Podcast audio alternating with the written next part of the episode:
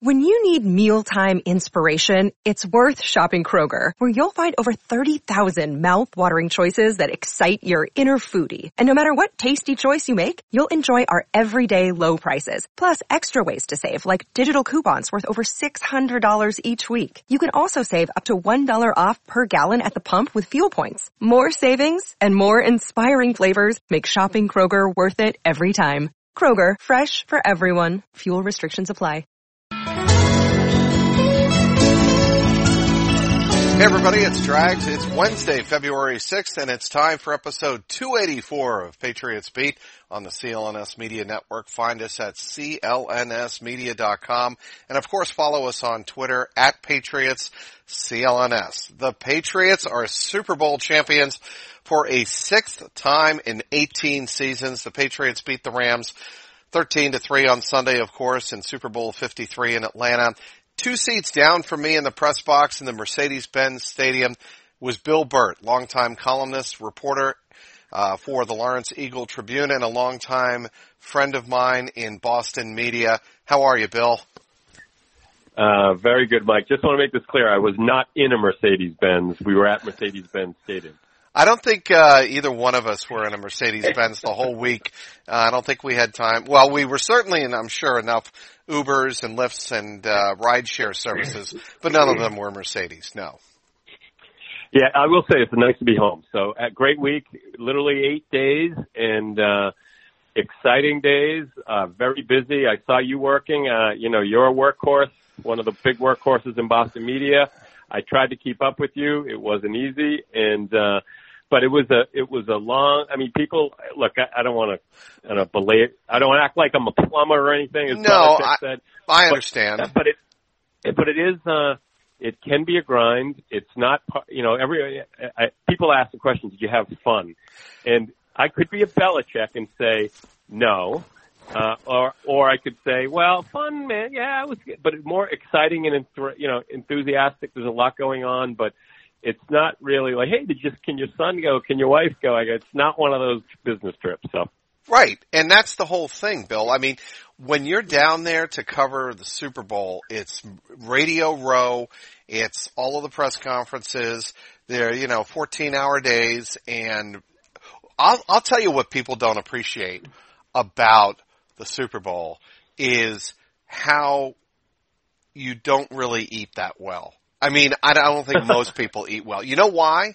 Because we as reporters and writers and, and columnists and what have you, when you, when food is laid out in front of you for free and it's accessible, it's not always the best food to have, right? Right. Right. And, and, uh, right. and besides us complaining and bitching and moaning about the Wi-Fi, which was awful, uh, in the media center, and I really don't understand why that would be for such a big event. Um, the food was plentiful, but it's not what you want to set your diet to. But you know what? I don't think people want to hear us bitch and moan about um, uh, the Wi-Fi or the food. Uh, I do have one question to ask you before uh, we talk football. Did you fly through Pittsburgh to get back? Yes. Oh my God! How did you know? Bill, Yeah. because it's all over Twitter. And I'm like, when I saw that picture of you uh, staring into the camera from Pittsburgh International, I'm like, "D- tell me you didn't fly through Pittsburgh to get back. Yeah. home." So it was a problem. And in fact, I, I explained it in this awful two minute video. My son was embarrassed by it, by the way. And, uh, but the point was, uh, yes, I, the flight was made and I didn't realize that I was going through Pittsburgh. I thought it was direct. Don't ask me why I thought that, but I thought it was. And I Oh, realized Bill. as I was leaving that it wasn't and had a battle because there was a standby seat open. They wouldn't give it to me because I didn't buy a direct flight to Boston. Long story. So, but I'm home. Uh, with my cold, by the way. So I get a, Me I as well. I've got a bad, bad head cold. I do as well, Bill. It was, and here's why, how we got that. It was 22 degrees on Tuesday and Wednesday nights Mhm. in Atlanta. Then it started to gradually warm up and then got really nice on Friday and Saturday and Sunday was really good too. Um, Right. but, uh, people were not ready for the uh, temperature change and my, No. our rooms were all over the place in terms of the heat and whatnot. But anyway, you wrote day, uh, after the Super Bowl, the real MVP of Super Bowl 53 was Bill Belichick. and why, not Julian Edelman. Explain. So the they have to give an MVP to a player, and I, I, I slightly gave the edge to Edelman, uh, based on a couple of things. One, I do want to talk about him because he basically started the, the, the really the Patriots had control of the game from the start. Um, two big, couple of big things that happened. Patriots uh, commit the turnover. Belichick, um, Brady throws the interception, right. and three and out on the next right away. That was huge. It, it, the message was sent. Okay, uh, Patriots defense might be a little, it might be as good as they were in the first half of the of the Kansas City game. So what happened was the Patriots took control of the game. They owned field position, which is which is not really sexy topic topic to talk about. But in games usually played in bad weather or the Super Bowl, which was played in 70 degree perfect conditions, it right. was it was the key. It's a, it's something we all want to talk about, but that was Edelman. Edelman uh, Edelman had the big first half, seven catches, and I think he only had three in the second half. So, you know, and on the touchdown, I think he had one 13 yard catch. The touchdown they put the touchdown drive they scored. So my point is, I, I do believe he was the best single performer statistically, and he did carry. The Patriots took control of the game, and he was the key a key element to that. Besides the defense, uh, on the defensive end, you could argue the defense was the MVP of the team, but you know, indeed, we we like the three sacks, we like the four two interceptions, and there was no one like that. So, so they gave it to Edelman. But I'm going to go to, to the reason I wrote the column. Um, this was an incredibly coached year. Not only coached, but he's also, you know, director of football operations by yep. Belichick. And uh, correct. I believe go back to the day we left Minneapolis, which was, you know, the worst weather conditions we've ever been in, and we get back, and it was two weeks of hell for Belichick. He had to pay for the Malcolm Butler decision, not only being questioned by fans and everyone in the media, but it, it appeared players on the Patriots were were questioning him in social media, you know, really going out of their way to support Malcolm. And so it was a really tough couple days, two weeks. Then there was the dinner meeting between Belichick and um, and Kraft at Davio's with that the, the the tapes there, the bad view of them sitting down, and it was sort of embarrassing. And I, it, it came to the point where you wondered if he just had lost control of the team. Let's be honest. You you, you probably thought it. I thought it. And I've I'm the, one of the biggest proponents of Bill Belichick and what he's done. I was there the first day he was hired. I was in. The, I was at. He did a press conference for like six writers. I was at that, and um, you know, I was there five and eleven. They lost. Remember, I think it was uh, ten games that year by eight points or less. And Bledsoe had chances in like seven or eight of those games with drives in the end on the 50 yard line and beyond to, to to make it close to win, and they they failed. So the team really wasn't a five and eleven team but I was there for that. So I, I really respect what he had built. It's, you know, it's remarkable. And this year, though, I think he dwarfed it all. I think we saw how great he really was, how this on to Cincinnati thing, which, you know, we picked up on four, four years ago in Kansas City after that Monday night loss. I think it's legitimate. There is no better person in pro sports with these young players – who, you know, they're all tied to social media. They all get groups of friends that show up at games and tell them they're getting screwed and agents saying, you know, you deserve more money. And there goes Belichick, who's able to somehow keep that all under control. And what? this year, uh, go ahead. No, what's amazing to me, Bill, is the fact that Belichick is able to scheme three completely different game plans for three completely different teams. The Chargers, Chiefs, and the Rams probably could not have been three more different, uh, different teams, uh, to prepare for in the postseason. So Mike, I'm not even, I'm, okay, I, I'm way, I'm still back in, in March. So what he did was with Brady and Gronk, basically right. said, bleep, bleep you, I'm not going to uh, work the voluntary workouts. so mind you, Brady in the past has told us, I feel it's very important to be there. I feel I get my reps in. I, I want to be around the team. And then he makes this decision. So I'm basically drawing a picture of it doesn't, it looks like Belichick has lost control. And back to my MVP pick. And basically what we realized, and then, then we get to preseason, he drafts a running back, which is very odd. You know, Laurence Maroney was the only running back he drafted in the first round. And That was sort of a flop. He was okay and then sort of disappeared after three years. And then Sony gets hurt. Their offensive lineman never makes it to the season uh, uh, uh, Wynn, Isaiah Wynn. So we we just question them a lot. Then they play the games, and this was without doubt the most disjointed regular season uh, through December, first two weeks of December of the of literally this entire, other than the ten and six season. Uh, this was as bad as it got, and um, so I I questioned like a lot of people. I didn't write them off, but I questioned. I go, I, it just doesn't look right. Forget, you know, go to the Miami game, the Miami Miracle. You know, but if you take away that kick return uh, at the end of the game, the Patriots offense got their got their stuff in order for the first time in a long time. That was Brady's best game of the year, arguably. And it, but he had that mental blunder at halftime, which probably cost them the game. To be honest with you, yep. they never, that, that kept Miami in the game. And so then they go to Pittsburgh the week after, and very disappointing. I think I sat next to you that, that game in Pittsburgh. Yes, you did. Very disappointing, and and uh, they looked like they were for the first half, and then they fell apart in the second half, unlike the Patriots. And then all of a sudden, it's like they got Buffalo, New York, and I'm saying, I, you know, they're going to win those games, but does it matter? And you know what? It mattered. They found their mojo.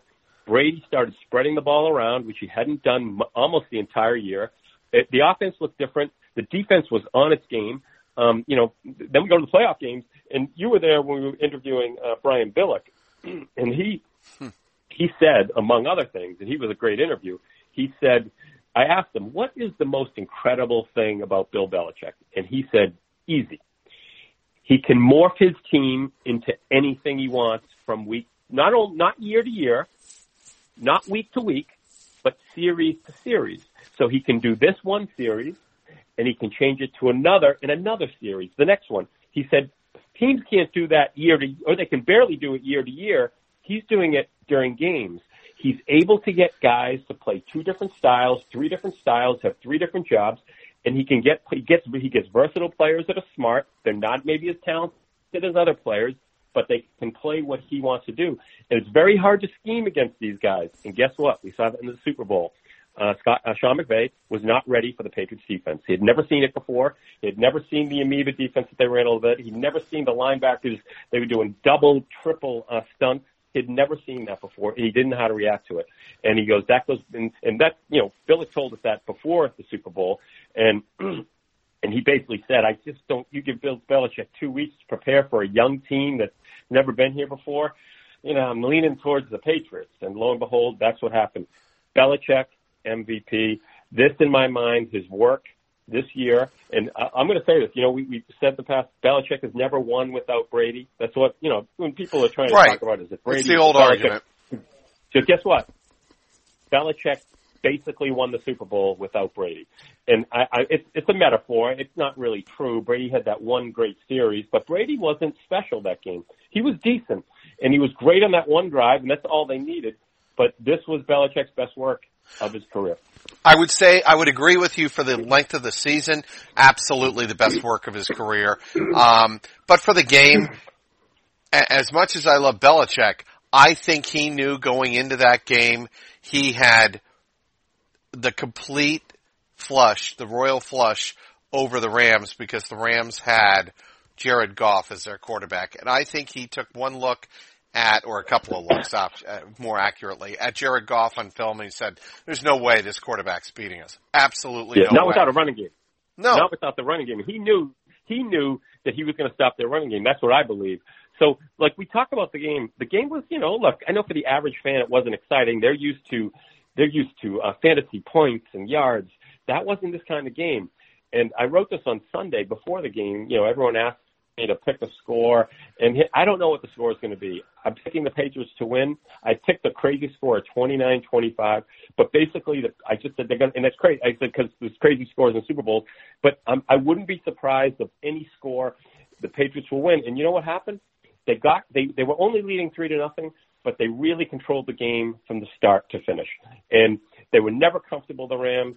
They, they, you know, they got scary a couple times, and they took a couple, a great play by Jason McCourty, took a nice play by um, Gilmore to knock the ball out. of Cooks both times, uh, you know, had balls that he could have. And had a nice play, by the way, on the Stephon Gilmore interception on the zero blitz right. by Duron Harmon.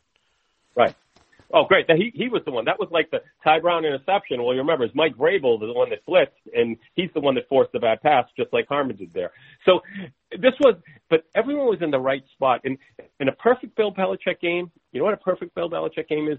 Everyone's the MVP. It's hard to pick an MVP, and that's what this was. It was hard to pick an MVP. I, I mean, we statistically, Edelman, but really, I you know, you easily could give it to Hightower. I mean, I watched the tape of the game. Hightower was incredible. He was. You know, he didn't have 12 tackles and three sacks. That's what you need to be MVP. Uh, unfortunately, you need you need a Von Miller kind of game. Speaking, he didn't have that game. Speaking with the Lawrence Eagle Tribune's Bill Burt, it's that time of year after unpacking all of the souvenirs from my Super Bowl trip Monday night. I realize another important date is coming up. Every year I struggle to come up with a unique, great Valentine's Day gift. Guys, you know what I'm talking about. I want a gift that is a reminder of special memories both near and far.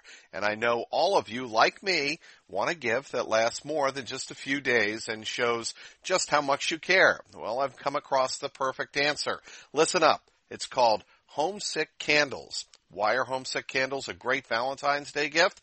They are thoughtful and personal, not just picked off a shelf. Homesick candles show you that you thought about the individual. There's an emotional connection as well. Highlight special memories with a candle commemorating your first kiss or a special road trip. And there's the beautiful packaging. Homesick candles come in beautiful gift boxes that look amazing with just a bow or even a note or nothing at all. Each candle is made from natural soy wax blend, premium cotton wicks, and is completely non-toxic. New this year, the First Kiss candle joins the Love Candle this Valentine's Day. Celebrate the electric and the unforgettable moment of your first kiss and share that first kiss story. Go to homesick.com and check out the First Kiss Finder. Homesick Candles giving my listeners an amazing offer right now. Go to homesick.com and for every classic size or three wick candle you purchase, you'll get a free mini candle. All you have to do is enter my code BEAT B-E-A-T at checkout. That's homesick.com with the promo code B-E-A-T for this awesome deal. Don't forget to add a mini candle for each classic or three wick. This great offer is only available until February 15th, so order now. That's homesick.com with the promo code B-E-A-T. Back again with Lawrence Eagle Tribune's a longtime writer, Bill Burt, covering uh, the Patriots. You also cover the Red Sox. You're both a member of the Pro Football Writers of Association and the BBWA, right? Yes. Yes. yes, I cover both. I, I we we have a baseball writer. I go. I sort of jump in from time to time. I do columns. Uh, I went to the. Uh, sort of basically jumped on the bandwagon in, in October and sort of ran with them there. But Chris Mason's our baseball writer, who's great, by the way. Um, and we know baseball is a grind like no other sport. It uh, is. but great job. I mean, look, like you, you guys do. I will say this, and I want to give you on on your own podcast. You guys are great. You pound, you know, digital media is really it's it's the wave of the future. Uh, you're all over the place. Evan's honestly as good as it gets. Um, you guys are good, and uh, the the videos.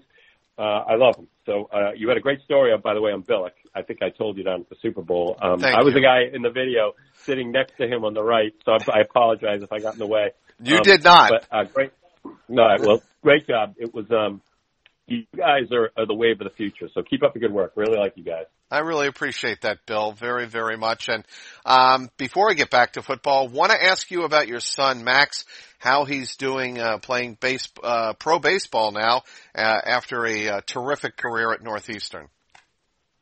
Well, remember it's the New York Yankees, so we got to be careful. Oh no, you here. know what? Uh, it's your no, but blood is thicker than anything else. You're right. In New England, go. Tell you know, me. It's, it's funny because I, I the one thing is my dad, who's a you know lifelong Bostonian, lived in Lynn. Uh, he passed away a year and a half ago, and he, him and Max were very close.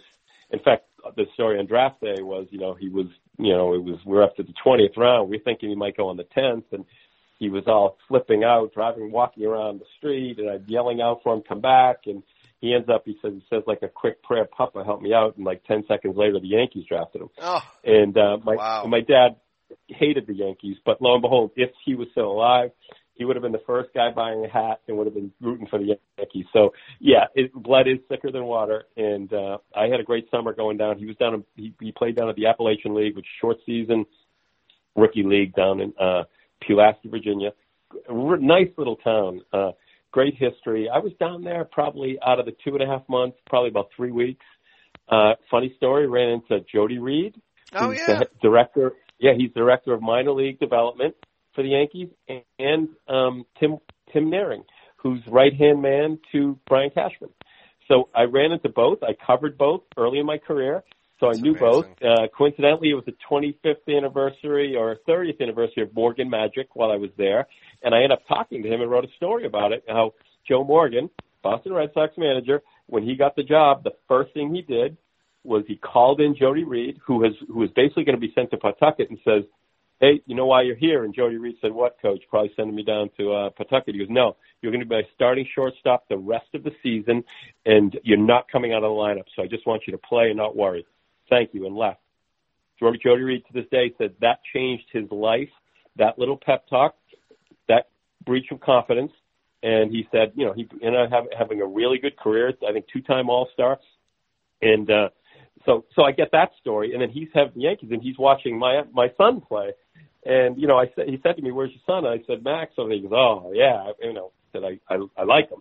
Uh, you know, I've, I've been following him here for a couple of days. He goes, I was talking to him yesterday, and so it was, you know, little talk about ego. You know, felt good, and uh, so I had a great time watching him play and develop. And we, you know, he went to Northeastern, so he's been in Boston. I was very lucky, very lucky with my job that I could take a little time off. Uh, took, you know, basically saw he played 224 games. I'm going to guess I saw 200 of them, and um, you know, little I don't know, crazy, I don't know, but I I traveled. My wife came to a lot of games as well, and had the time of our lives. College baseball, Division One, wouldn't trade it again. Our neighbor Joey Bramante is playing for UMaine.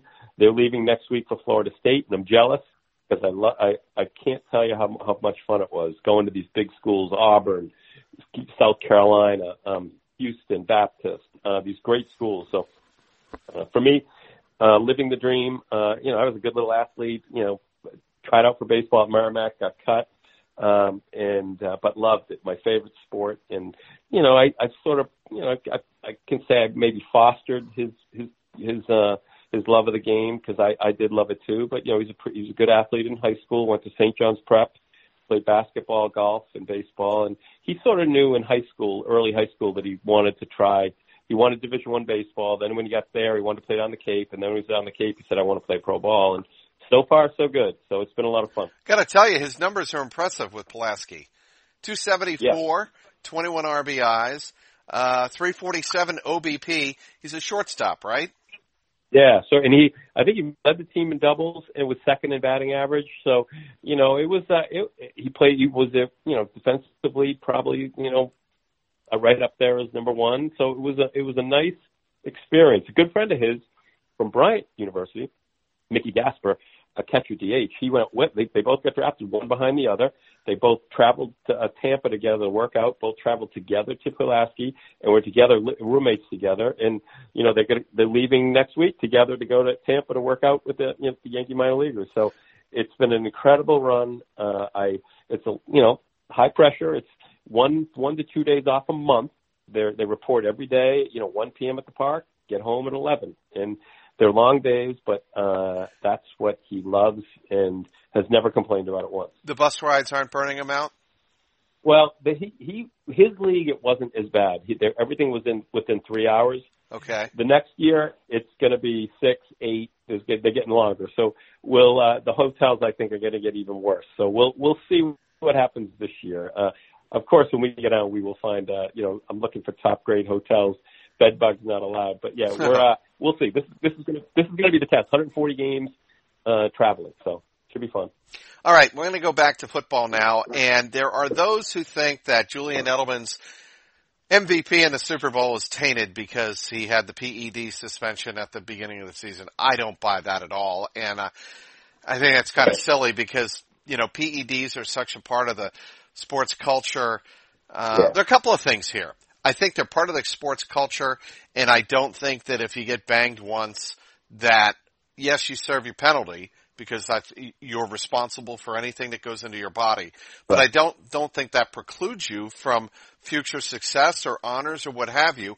But secondly, the NFLPA needs to do a much better job of helping to regulate with the league these players. Cause the, I don't think the NFLPA is giving any guidance whatsoever to whether it's Julian Edelman or Joe Schmo at the, you know, the, you know, third, uh, left guard on the roster. You, they've got to do a better job of representing for their, for their players.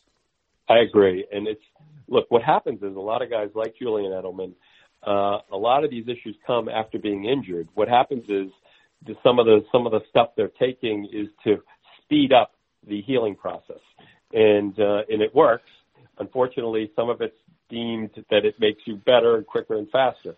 So, uh, look, it happened. He served his suspension. Um, he apparently was tested several times uh, after that, uh, and you know they say testing is great. I don't know, but I it's, I think it's remarkable. Look, let's look at Julian Edelman, his career. This is now, and I, I did the stat before the Super Bowl. Uh, I think he had a, in 12 games 1,196 yards. So he just added 140 yards. This is 13 games. He's over 1,330, 40 yards, 30 yards. Right. That's amazing in 13 games. That's that's Hall of Fame like numbers. Uh, he's had a season of if you just add the, the special the, the the postseason as if he's a Hall of Famer.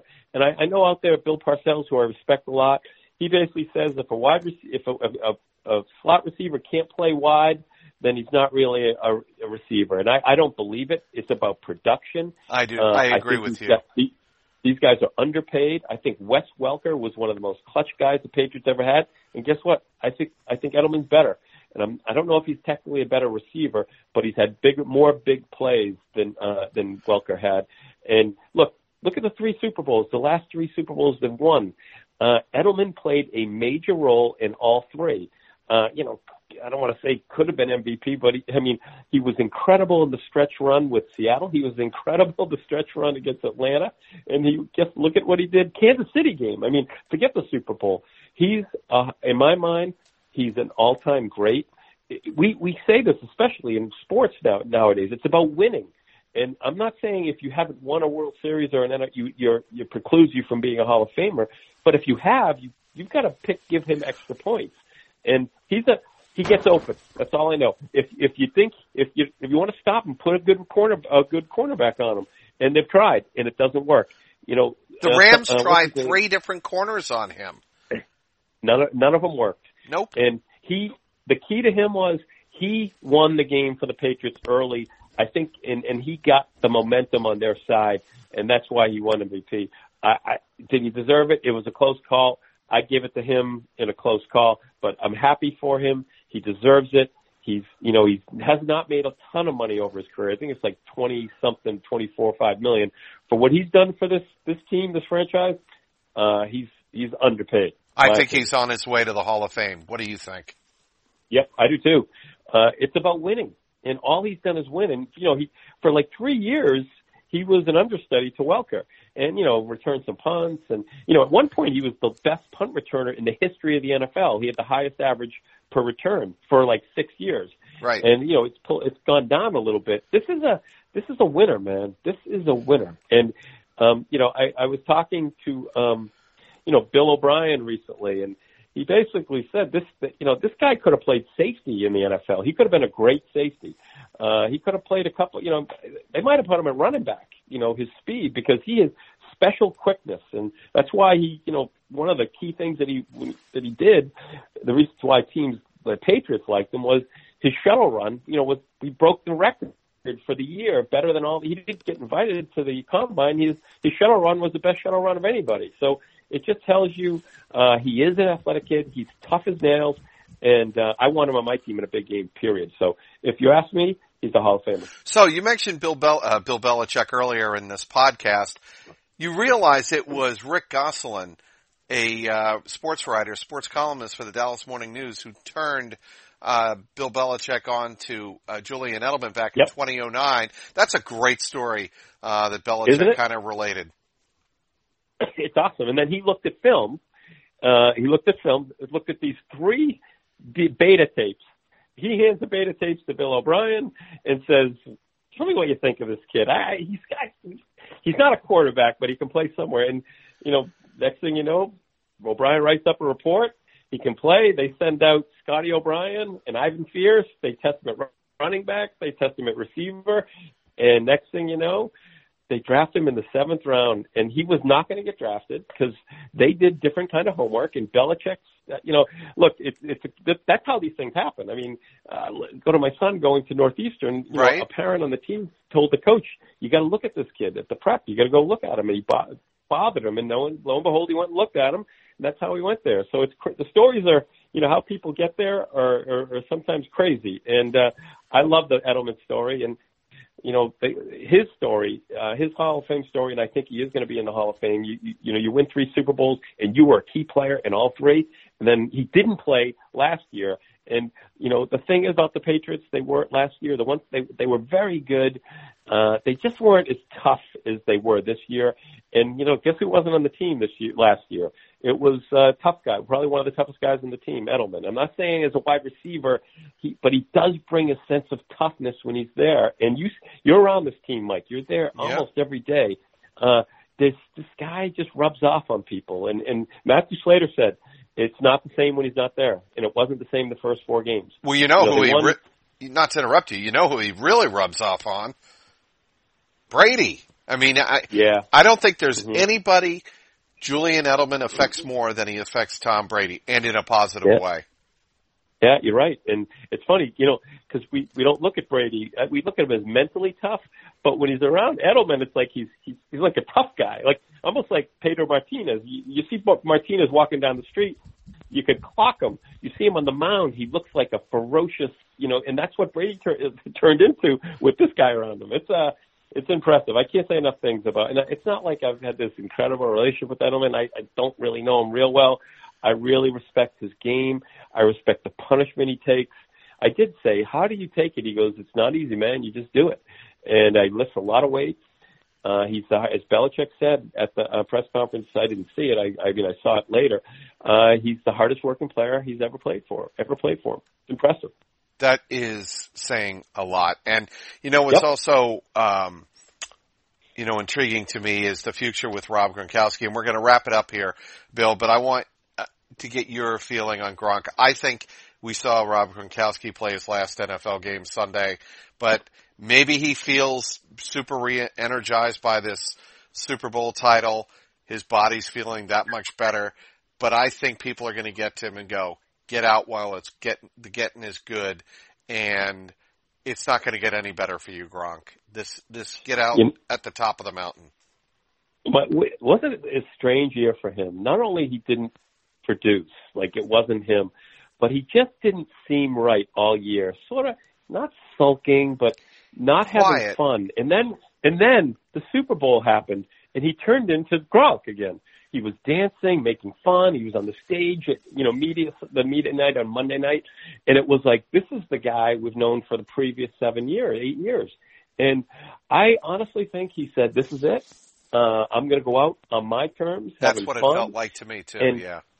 And he produced. He was saying hi to everyone. I mean, look, I, there's something. I, I think he's a special guy, in a sense.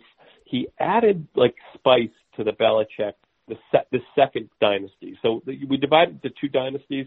You got really from 2000 to 2006, and then you got the 2007. You know, maybe even go to 2011 uh, to to now.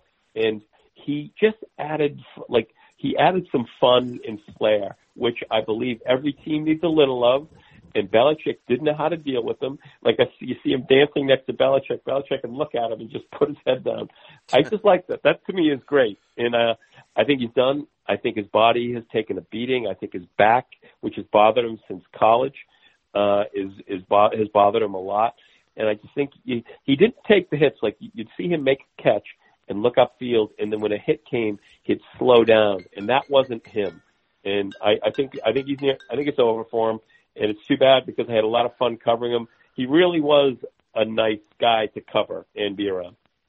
He really was, and you know he's one of the most genuine people I've ever met in sports, uh, and mm-hmm. I'm and I don't say that lightly. I just think the guy is really salt of the earth. Yeah, he can be a goofball.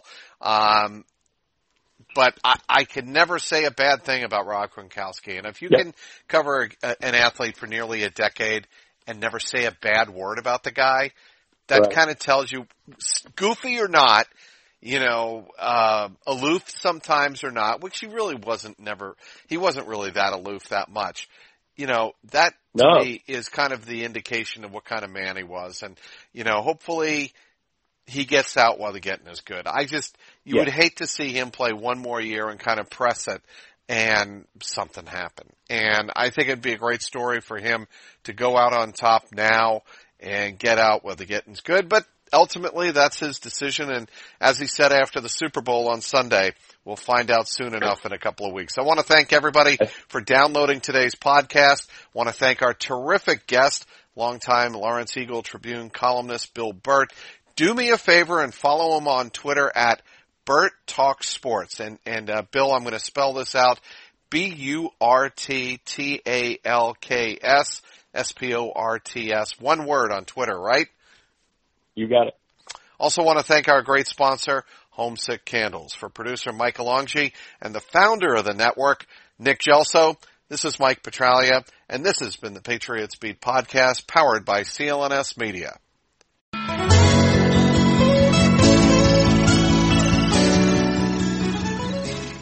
Hello, I'm Dan Lothian, host of the Behind the Media podcast on the CLNS Media Network. Along with Jimmy Young, we dive into the biggest media headlines each week with honest, informed, and sometimes irreverent perspectives. It's not all serious. We deliver information and entertainment. As we like to say on Behind the Media, we find the interesting in media so you don't have to go searching for it. Listen to our podcast and get prepped for the next trip to the water cooler. Subscribe to Behind the Media wherever you get your podcast or find us on www.clnsmedia.com.